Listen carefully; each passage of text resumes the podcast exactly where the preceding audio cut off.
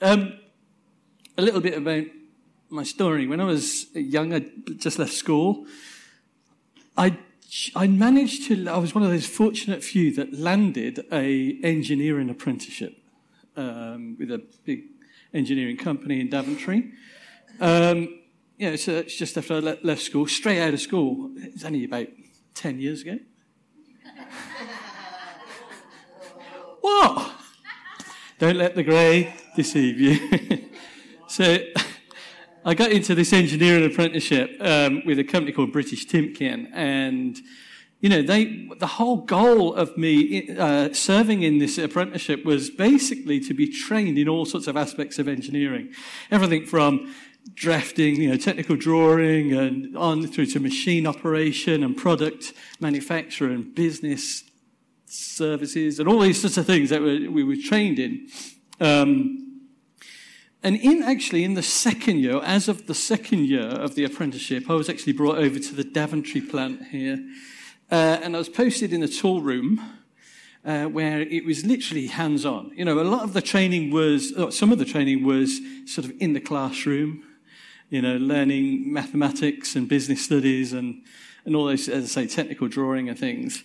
But in the second year, it was more hands on. We were actually operating the machinery. And so what I was doing in the tool room there, they put me, they assigned me as like a kind of a shadow to some of the skilled guys there that had, you know, they've been working there for like 35, 40 years in their machinery. Uh, and the whole goal of that, the whole intention was that I would actually shadow them and I would eventually be able to be trained to operate and do all the things that this skilled engineer had been doing. He would effectively kind of reproduce himself, multiply himself in me, all the passions, all his skills, um, all his technical know-how uh, behind all that. So that was uh, that was the goal. Um, and then I became a pastor of the church. So it's downhill from there. You know, I was, I was set to become a trained engineer who would be able to do everything that the skilled guy would be able to do. And I became a pastor. Um, but that's what apprenticeship is about. That's, apprenticeship is about reproducing all the skills in the apprentice, the, you know, the, the trainer, the, the teacher reproducing themselves and creating another skilled individual. Um, but what we've been talking about in our series, uh, Living It, is yes, okay, you can move on. You can move on. and we're talking about apprenticeship to Jesus. We're talking about um, that we're all called. We're all called to be followers of Jesus learning what it actually means to be a follower of Jesus, a disciple of Jesus. Now, Jesus invites us to follow him, and many have interpreted that as just purely a, an invitation into understanding a few things about Jesus, believing certain things about the nature of who he is, so that we get to go to heaven when we die. But what we've been learning is actually the invitation of Jesus is to something way, way more than just a a philosophy, a thinking, a way of thinking. It's a, a way of living. Discipleship, apprenticeship with Jesus, or being a follower of Jesus, Jesus means to center ourselves, center our life around Him. It means to uh, orchestrate, restructure your life around these three goals at the bottom here to be with Jesus, to become more and more like Jesus, and to begin to do the things that Jesus did. That's what apprenticeship is. Um, now, that's essentially what we, the vineyard, are called to do here, is to become disciples, to become apprentices of Jesus, and to make apprentices uh, of other people. So we are to basically to arrange the entirety of our lives around those three things. They're our life goals, if you like. So that's what we've been doing over these last few weeks. I've kind of been unpacking those, delving into those things a little bit more. Last week I was talking more about change and transformation, how change and transformation takes place in our life that we might become more and more like Jesus. Um, so this is the third part is actually talking about what we're going we're us doing the things that Jesus did, actually doing the things that Jesus did. So I'm going to start by opening up in Matthew 4. If you want to follow along, the words will indeed come up on the screen. And in fact, actually, we're going to be trailing right the way through um, Matthew's Gospel. Okay, this is lots of Bible. I, I, feel as though I have to apologize. I shouldn't be apologizing for that, should I? Um, it's the Bible. It's good stuff, believe me. Uh, but hanging there, there is lots of Bible to look at. Starting in Matthew 4 from verse 18. And what we're going to do is venture through the entire uh, process, the entire uh, discipleship program that Jesus uses uh, in his life, or what he did when he was on the earth. So, uh, yeah, Matthew 4, verse 18 says, Whilst walking by the Sea of Galilee, he, as Jesus, saw two brothers, Simon, uh, who's also called Peter, and Andrew, his brother, casting a net into the sea, for they were fishermen. He said to them, Follow me. I'll make you fishers of men. Now, that phrase, I'll make you fishers of men, it wasn't just Jesus, you know, kind of cracking a bit of a joke, a bit of a pun, so, you know, a cheesy joke with, because they were fishermen. Actually, that phrase was a Hebrew, uh, an ancient Hebrew idiom. It's kind of a figure of speech, if you like. And it was used for somebody who was a great teacher. So if you, you know, those who are a great teacher, they're called fisher, a fisher of men or a fisher of women. And the reason why they were called a, a, a fisher of men, a great teacher was called a fisher of men, they were nicknamed that, was because he or she had the ability to, to capture the imagination and the thinking, capture the minds of the people that were listening to him. Jesus was a great teacher. He was a fisher of men. And what he was saying here effectively was, you know, I'm a great teacher. And you know what? If you become my apprentices, if you come and follow me, I will make you a great teacher as well. Now, in the very next verses, we see how Simon and Andrew, they literally drop everything and they just go and follow Jesus. You know, they lay down their career, their livelihood, all of their provision for their family, and they just go and head off after Jesus. So, verse 20. Immediately, they left their nets and they followed him. And going on from there, he saw two other brothers, James, the son of Zebedee, and John, his brother, in the boat with Zebedee, their father, mending their nets. And he called them. Immediately, they left their boat and their father, and they followed him exactly the same as the first two uh, disciples. Uh, and he went through, uh, sorry, he went throughout all Galilee. This is some of the things that Jesus was doing. Teaching in the synagogues and proclaiming the gospel of the kingdom and healing every disease and every affliction among the people.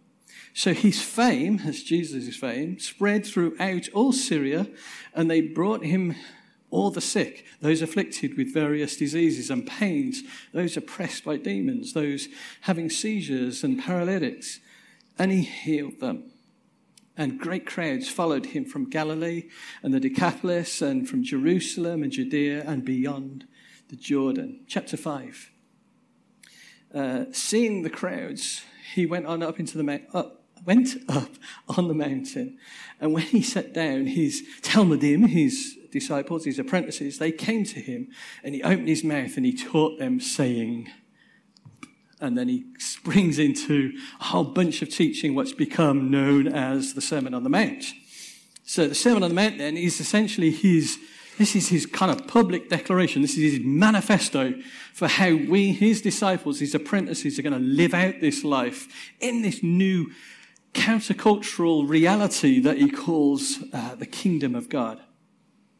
Move on to chapter 8, verse 18. When Jesus saw the crowd around him, he gave orders to cross the other side of the lake. Then a teacher of the law came. Now, this is a guy who's trained in understanding the Old Testament's uh, teachings, okay? So a teacher of the law came to him and said, Teacher, I'll go wherever you go. Jesus replied, Yeah, do you really think so? no, he didn't say that. That was me. I didn't that bit. Um, Jesus replied, Foxes have dens and birds have nests, but the Son of Man has nowhere to lay his head. Jesus is like saying, You say you follow me? Well, I'm homeless. Come on then. Verse 21 Another disciple said to him, Lord, first let me go and bury my father. But Jesus told him, Follow me and let the dead bury their own dead. It's like, come on, we're going now. So Jesus, you know, right from the beginning here, he's calling people to himself. He's inviting them to follow him. And among those that he is inviting are, there are those who are like super keen. They're like, like Donkey from the Shrek. You remember that? You know, he's at the back jumping up and down. Pick me! Pick me! Yeah! Pick me! I'm there. There's a bunch of people like that. He also calls a load of people who are, and it seems to be a bit more reticent. They're like, mm, I know, I've got lots to do. They, they, are kind of dragging their heels. Oh, oh, oh I've got these excuses for why. And maybe they're saying, you know, Jesus, I want to, I want to come and follow you, but I've got my family to sort out. I've got these other things over here that I just need to do first. So you've got all these different types of people that Jesus invited. Who else? Uh, if we skip to chapter 9, from verse 9. As Jesus went on from there, he saw a man named Matthew sitting at the tax collector's booth. Matthew then is a tax collector. Now, Matthew, I mean, tax collectors, they're just like the, the most despised, you know, scum of the earth. They're the bottom of the barrel individuals within the uh, uh, Jewish uh, society. He was a Jew, uh, but he's collaborating with the Romans. He's, he's collaborating and working for the Roman Empire. These are the oppressors. These are the enemies. So he's a splitter. you know, he kind of sold out everything that he was part of, the culture he was part of, and he's now kind of working for the enemy, as it were. He's like an informant. And so he's despised. He's the bottom of the barrel. And so Jesus even goes over to him and says, Hey, you Matthew, scumbag, informant, tax collector bloke, uh, you know, come and follow me. Come, come and be my disciple, my apprentice. Follow me, he told him. And Matthew got up and followed him. While Jesus was having dinner at Matthew's house, many scumbag, informant, tax collector. Does it say that in your version? No. That's just mine then. Many scumbag, informant, tax collectors, and sinners came and ate with him and his disciples. When the Pharisees saw this, they asked his disciples, Why is this teacher, why does your teacher eat with tax collectors and sinners? It's like, man, this doesn't really make sense. If your rabbi is this holy man from God, why not he's, he's hanging out with all the wrong people? It's all the, the low life, the dirty ones, the, the scumbags. Why is he hanging out with all of them? Verse 12. On hearing this, Jesus said, it's not the healthy who need a doctor, but it's those who are ill. But go and learn what this means. And he quotes from the Old Testament book of Hosea. He says, I desire mercy, not sacrifice. For I've not come to call the righteous, but the sinners. And so Jesus then, he kind of calls all these people to follow him. And they're people who are messed up. And they're people who, are, you know, they haven't got all their ducks lined up. They haven't got it all sorted in their life. Haven't got their act together. And yet Jesus says, hey, Matthew, you know, this, this invitation is, I'm extending it even to you. Come, be my apprentice. And then we skip down to verse 35. It says, Jesus went through all the towns and villages, teaching in the synagogues. Again, this is all the things that Jesus is about. It's what he's doing, proclaiming the good news of the kingdom and healing every disease and illness. When he saw the crowds, he had compassion on them because they were harassed and helpless like sheep without shepherd are. And then he said to his newly gathered disciples, his newly gathered apprentices, the harvest is plentiful, but the workers are few. In other words, what Jesus was like saying is, you know, there are tens of thousands of people right the way across uh, Israel, you know, right the way across the region. And, you know, there's only one of me. There's lots to be done. There's only one of me. I'm going to need some workers in this. I need somebody else to come alongside me. Verse 38 says, Ask the Lord of the harvest, therefore, to send out workers into the harvest field. To look up at that word send out. It's a really interesting word. Um, the origin of that word, it's a Greek word, is uh, a word ek- ekbelo. I think that's how it's pronounced. Ekbelo. And ekbelo, it kind of has a sense of force behind it. You know, we say sent them out. There's like this kind of energy of force behind it. It's kind of being driven out. It's actually the same word used when uh, evil spirits or demonic spirits were driven out of people. Yeah, so it's a kind of force behind it. It's also the same word that was used when Jesus was sent out into the wilderness by the Holy Spirit. He's kind of pushing out. It's like, go, go. I kind of like see it as like the mother bird who's in the nest and she's kind of like pushing out the, the young from the nest. Go, go fly go do it. It's that little push because she knows that's sometimes what we need, you know? Go do it. So Jesus is like, pray and ask the Lord to push people out, to send people out with this pushing, this uh, pressure, this power. And then um, that they will join me in my kingdom work around here. He's like, you know, I need more people. I need more people to come and draw alongside me on this. Chapter 10, beginning of chapter 10. Jesus calls the 12 disciples to him, and get this, he gave them authority to drive out impure spirits and heal every disease and illness. It was like, okay, guys, your turn. Ship, off you go, your go. And then uh, from verse 2, we kind of get, we get the list of the 12. These are the guys that made it into the squad, okay? This, this is the team. There are the names of the 12 apostles. Uh, these are the names of the 12 apostles. First, Simon, who's called Peter, and his brother Andrew, James, Andrew, James, son of Zebedee, and his brother John, Philip and Bartholomew, Thomas, Matthew, tax collector, he made it, got it in the team. Um, Matthew. Um, James, son of Alphaeus, and Thaddeus, Simon the Zealot, and the one and only Judas Iscariot who betrayed him. These were the 12 that Jesus is that phrase, sent out uh, with the following instructions Do not go to the Gentiles or enter into the town of the Samaritans. Go rather to the lost sheep of Israel. As you go, do these things what doing, proclaim the message of the kingdom of heaven has come near. So it's exactly the same message that Jesus has been declaring and preaching. Heal those who are ill, raise the dead, cleanse those who have leprosy, drive out demons. And it's just beautiful line. Freely you have received, freely give. Freely you have received, freely give. It's like Jesus is saying, okay, you know, you've been following me for all this time. We've been together now for some years, maybe one, two years. You've experienced me. You've experienced the love of the Father. And now it's up to you. It's your turn. You need to go out now. So freely you have received, freely give. And then this last section. I told you there's lots of Bible, didn't I? So it's chapter 28. This is right at the, the closing verses of uh, the Gospel of Matthew, last few verses.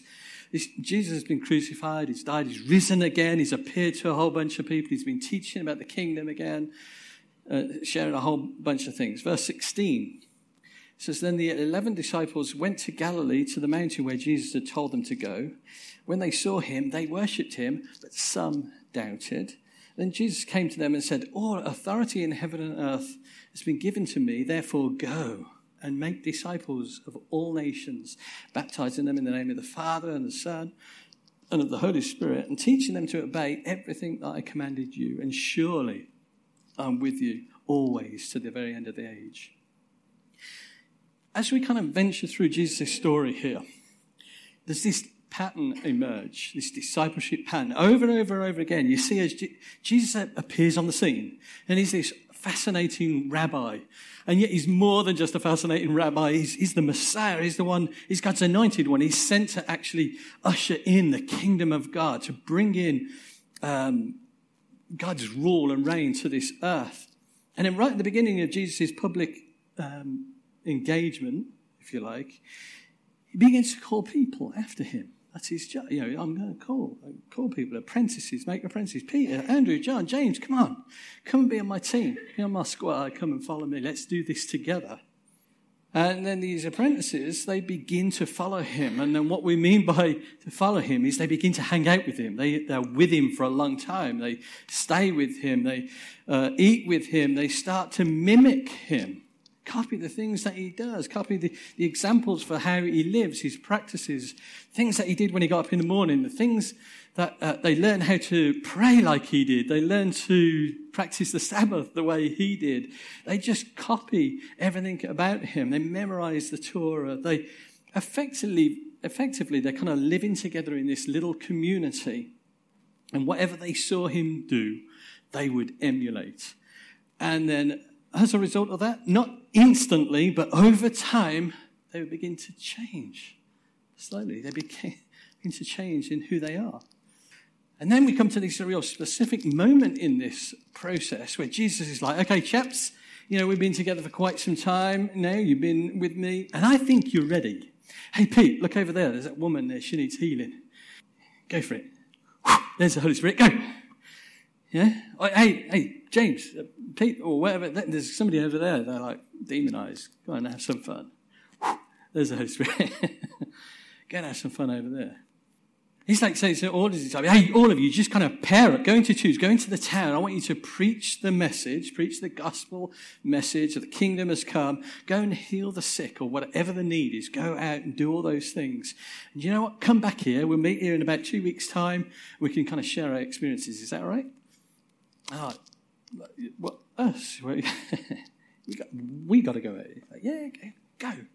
Do it. And so they all kind of go out, the disciples go out, they go and preach the message that God's kingdom rule has come. Now it's here, it's present, it's near. They're praying for the sick and so on. Then they come back and they have like a debriefing meeting with Jesus. And they're like buzzing. They come back. They're like, oh, wow, you should have seen us, Jesus. We were like praying for the sick. Demons flying out everywhere. People at our command. It was just awesome. Jesus is like, yeah, well, that's, that's, that's really cool. But, you know, don't get so buzzed on the fact that all that was happening, yeah, rejoice more in the fact that your name's in the book, in God's book. So really, really excited. And then there's this uh, particular moment in this, in this phase of, of discipleship, of apprenticeship, where Jesus says, Look now, you've been my apprentices, you've been on this program for some time, it's a good couple of years. I think you've got what it makes to actually go out and make disciples yourself. I think it's time you should go out and make disciples. Don't worry about it. You know, you won't be alone. I'm going to be with you to the end of the age. I'll be there. I'll be with you. There's this pattern of, of apprentice to apprenticeship. What apprenticeship takes. I mentioned it again in, my, in the opener when I was talking about when I was an engineering apprentice um, all those years ago. And it's the pattern that Jesus uses here. And numerous teachers are pointing out that this pattern is essentially there's like four stages to apprenticeship that Jesus uses. The first stage is I do, you watch. It's like I'm going to do a whole bunch of things. You just watch what I do. Make notes if you need to, if that helps. You know, but but I'm doing it. You're watching. Second stage is I do, you help. So this is Jesus. He's outworking miraculous um, things, and he's he's involving the disciples. He's involving his apprentices. I think of it like like when Jesus fed the five thousand. You know, he says, "Hey guys, Pete, James, you, John, you, you, know, can you go and hand out the bread and the fish? You, can you go do it?" They're like, "What?" And he kind of multiplied it, did the miracle, using them through their their hands. The third stage is you do, I help. You do, I help. so it's like, okay, it's your turn. But don't worry, I'm right here. I'm going to coach you through the process. I'm not far away. I'll help you. And then stage four is you do and I watch. Or to use the language that we were just reading in Matthew there, it's go make disciples and I'll be with you to the end of the age. This is that basic pattern that Jesus uses to outwork discipleship over and over and over again. And what it means is, what's clear in this process, is that the goal of apprenticeship is that we do what Jesus did. That's the goal of apprenticeship to Jesus. That we actually do the things that Jesus did. It's simple, isn't it? If you think about it, it's not rocket science. It's so simple. And yet the church seems to have missed it.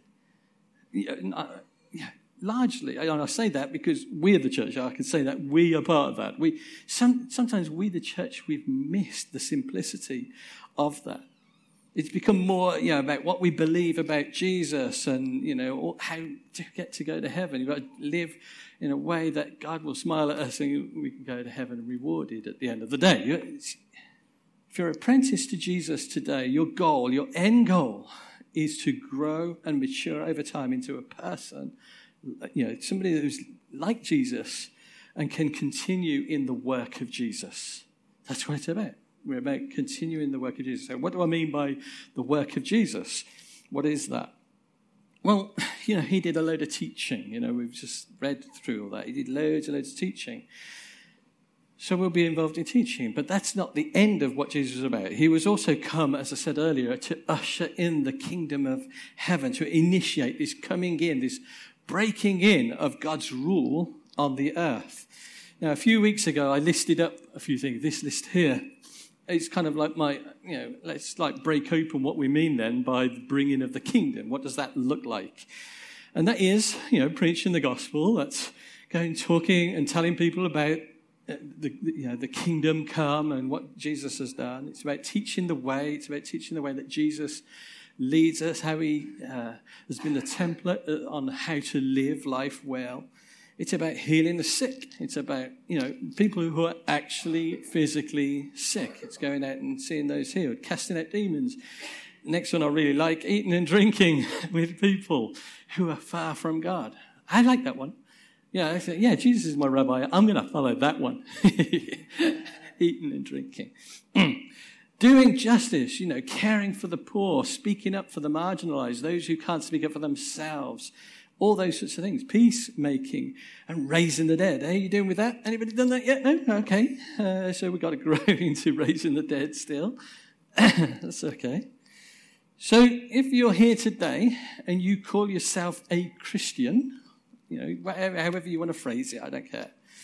If, you know, whatever it is, you are an apprentice to Jesus. So if you're here and you're an apprentice to Jesus, um, your end goal is to, to, to, do all of those things. Okay? Now, don't worry about it. I'm not saying by the end of the service. it's by the end of next week. Okay? No.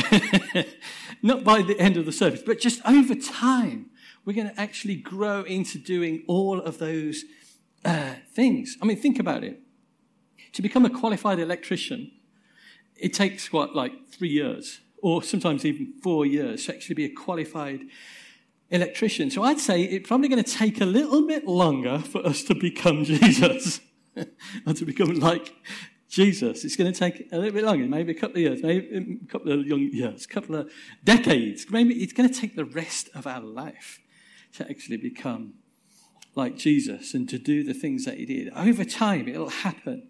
But we need to make this our end goal now. We have to see that as that's where we're heading, okay? Because it shapes what we do now. But remember what we've been saying in previous weeks, you know, if you want this to be your experience, if you want this to be your life experience, you know, when Jesus said, I come, that you'll have life and life to the full, this is what I see it as. This is life and life to the full. And if you want life to the full, If you want to actually experience the life of Jesus, you have to adopt the lifestyle of Jesus. live the way he lived. Um, and as we've been sharing in the last couple of weeks, Jesus, he developed a very specific lifestyle. It was characterized by certain patterns and certain practices. It was a lifestyle of abiding in the Father. It was a lifestyle of just getting away to be alone with God uh, on, on occasions. It was about a lifestyle of practicing the Sabbath and all the other, uh, you know, silence and solitude and prayer and fasting and all those sorts of things. See, Jesus' way was not just, as I was saying earlier, a bunch of philosophies and you know, good ideas. It wasn't a religion. It wasn't a religion called Christianity in that sense. It was a way of life, it was a way of living, living it, living life. It was a new way to be human uh, in this new reality that Jesus called the kingdom of heaven or the kingdom of God. And what's more, Jesus' life was one that was totally surrendered to the will of the Father and empowered by the Holy Spirit you know, some people say, oh, that's really, really cool, Rob. Jesus did all that, but he was God. and, you know, I can't do that. Actually, no, Jesus, yes, he was God. But, you know, he laid aside, he put down all of his benefits of, the, of being God and all the power that he, and he was totally dependent on the, on the power of the Holy Spirit. Everything Jesus did, it, it wasn't in his power, it was in the power of the Holy Spirit when he came, that's what you've got to remember, is Jesus, God came as Jesus of Nazareth. The man, Jesus, the carpenter man, Jesus of Nazareth. And he, as I say, he kind of he put, laid aside all those benefits of being God in order to provide us with a template of what it means to be fully human, real human, and to be dependent on the power uh, of the Father. And so, in doing that, as you know, when we read about him healing the sick and casting out demons uh, and raising people from the dead, he did so through the power of the Holy Spirit. And when his disciples did the same in the Bible, it was through the power of the Holy Spirit. And when the church, they went out and they prayed for the sick and they removed demons and raised the dead and whatever, they did it through the power of the Holy Spirit. And when you and I go out and do exactly the same, we do so in the same way, in the power of the Holy Spirit. The thing is, let's finish with this, is how does this work out? today, in our post Christian world, how do we be the people of God in our place, in, this, in a time like that, that we're living in now? And that's kind of what we, we've got to all figure out. We're, going, we're all figuring it out as a church community and individuals. But I just want to finish with just a couple of very brief thoughts on this. If you want to just pull up the slide I, I did last time. First of all, uh, it's intentional formation, intentional spiritual formation paradigm I introduced last week. This collaboration between us and God. It's this joint effort, God working in us and us doing a serious th- a series of things. If we're going to grow and be mature, we're going to actually be transformed into the kind of person that would join Jesus in his kingdom work, then some changes need to take place in all of us. Firstly, at the top there is, is teaching. We're not going to figure it out on our own. In other words, we're not going to figure it out just in our little bubble, uh, in isolation. We need to be exposed to, we expose ourselves to the wisdom and good, sound biblical teaching, which is what we strive to do and bring here from this platform. We're always trying to think good, solid, biblical teaching and how we how do we take that and apply that in our lives? So teaching. Second it take, i'm really going to dash over this. It takes practice. Actually doing the stuff that we actually learn here uh, on a sunday. We practice it. Remember i was talking about also practicing the common sense habits? Yeah, the, the spiritual practices, again, the prayer and fasting, silence and solitude, practicing the Sabbath and generosity and all those sorts of things. We practice healing the sick. We practice prophesy, we practice sharing words of knowledge and generosity and all those other things. You know, in life group this week, we just took some time out just to practice that. You know, we took a couple of people out and said to everybody, it's okay, no, prophesy. Go give some words of encouragement and words of knowledge. We just want to practice that wherever we possibly can. So it's a practice. And thirdly, we need to remember that it takes intentional community practicing the way of Jesus alongside others, actually living it out. keep, I'm going to plug this living it thing, living it out with others and towards one another as well. And above all, it takes, right in the center of the triangle there, it takes the Holy Spirit within us, changing us and growing us from the inside out. Remember, it takes time as well. It doesn't happen in an instance. It takes time over a course of time, and it happens due to the knocks of life and the, the, the difficulties, the trials in life. So that's the first thing I just wanted to bring us back to is we need to be intentional on our part as God is working with us. And the second thing I just wanted to, uh, if you come back to that list again, Lange, if we move on, you know, we look at that and we say, okay, that's our goal as apprentices to Jesus. You can kind of look at that and feel, man, that's a bit daunting. It's a bit overwhelming. There's quite a lot there. Wow, what can I do? And, and the last point I just want to say is start with the basics. start with start with the basics. You know, coming off of that list here, joining Jesus in ushering the kingdom in as I say, maybe it's overwhelming, um, but start with something like eating with people who are far from God. That's really, that's quite easy. It's very pleasurable as well. Start with that. If you examine Jesus' strategy for actually reaching the world with the kingdom of God, one of his chief strategies, it was literally that. Hanging out with people and eating and drinking. And so much so, he was criticized for it. He was accused of being a glutton and a drunkard. You know? It says it in Luke 7. Uh, it says that the Son of Man came eating and drinking. And You say, Here is a glutton and a drunkard, a friend of tax collectors and sin- sinners. He was always doing it. He was often like, Hey, hey, you over there at the back, what's your name? Ah, yeah, great to meet you. Hey, tell you what, do you want, do you want to hook up, have some dinner together? Yep, is that good? Next Saturday. Cool. I'm homeless, so we're coming to your house. is that okay? Come around your house. And I know you've done some pretty nasty things for the poor and everything, but you know, I can overlook that for a moment. But we're going to come and hang out. I tell you what, bring all your other friends with you who've also done similar sort of things, and we'll have a great chat together. That's what he did. It's, it's no rocket science in that. You just hang out. And for us, I think it's kind of like, hey, going out and seeing a neighbor. You know, man, we've been neighbors for like two and a half years, and I don't even know your name. I'm really sorry about that. I feel so rude. What, What is your name? I'm Rob, by the way, or, you know. Hey, listen, tell you what, would you do Thursday night? My wife, she's, she cooks a real mean lasagna. Why don't you come round? We'll have a meal together and hang out. We'll have a chat. really that easy. I mean, we did we did that for years, didn't we? With uh, you know, we had some neighbours. They became part of the church, and uh, but we just spent like was it once a week or was it every fortnight? It's every week. We'd share a meal with this neighbour, and we'd go around to theirs, and then we'd invite them to their as alternate weeks, and lots of wine, lots of food, and it was just a real, real great time of getting to know.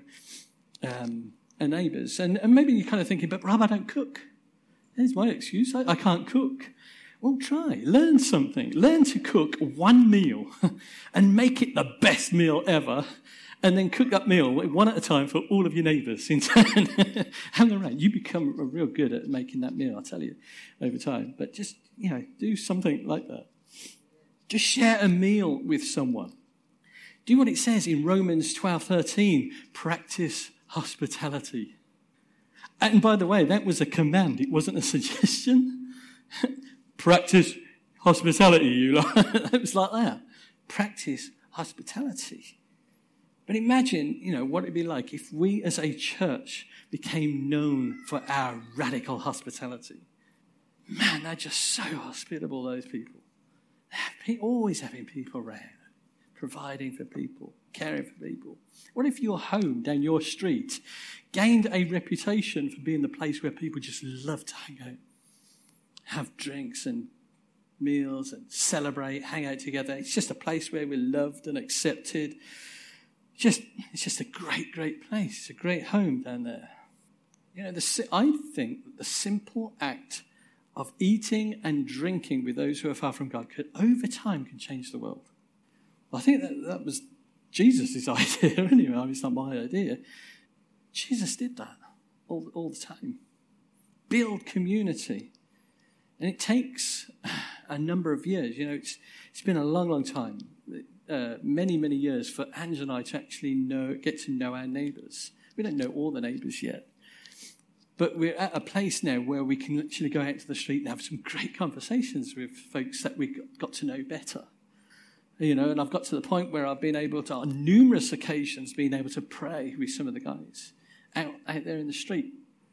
And, you know, I've had one neighbor, he was like, one night, he pouring his heart out and just sobbing. You know, we just lost his mum and we just stood with him. You know, just, what can you do? Put your hand on his shoulder. Just quietly prayed for him.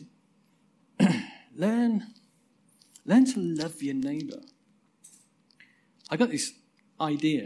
Actually, it wasn't my idea. It was fed to me. Um, this idea that Jesus said, "Love your neighbor as yourself." It's like this is like the second of the greatest commandments. Love your neighbor as yourself. Second, second only to love the Lord your God with all your heart, mind, and strength. Now, we know that loving your neighbor, within the context that Jesus used it, can mean a whole bunch of different people. But how about if we in our efforts to take Jesus seriously at his command, started with our literal neighbors. And I have this thinking that if we can't love our neighbor unless we know them. you know, you can't love our neighbor unless you actually know them. And that means getting to know their name, getting to know about their life, you share your life with them. Over time, it doesn't happen instantly. It can be a bit weird. You know, some people are strange with that. You know, so tell me, what are you into? Don't get weird on it, but you know, just like naturally, over time, just get to love your, neighbors. Um, sometimes all it takes is us just being available. You know, one of the great things about us having a dog is you go out and walk the dog regularly and you bump into neighbours with dogs. it's like fascinating. If you ever wondered, yeah, but how am I going to initiate those meeting points with our neighbours? Get a dog. It's a great, it's a great thing. Because you actually go out, you bump into neighbours with dogs, you get chatting. Oh, what breed's that then? How old is it? Oh, and it loves. oh, sorry, sorry, uh, it's my dog. It's like, but you get chatting with them, and then they're like, "So where do you live? Oh, we just live over the back here. Where about you? Oh, where? You're our neighbour, and I never even knew you. Oh, wow. I'm Rob. What's your? You know, it just goes on and on. It becomes a real natural uh, thing. But you know, being available, being ready for God's beautiful interruptions in life, beautiful moments that He uh, creates for us where we connect and we start to serve our neighbors. And then be aware that it's not always just about God working in the neighbor, in the neighbor. You know, sometimes you're the project, you know, as well.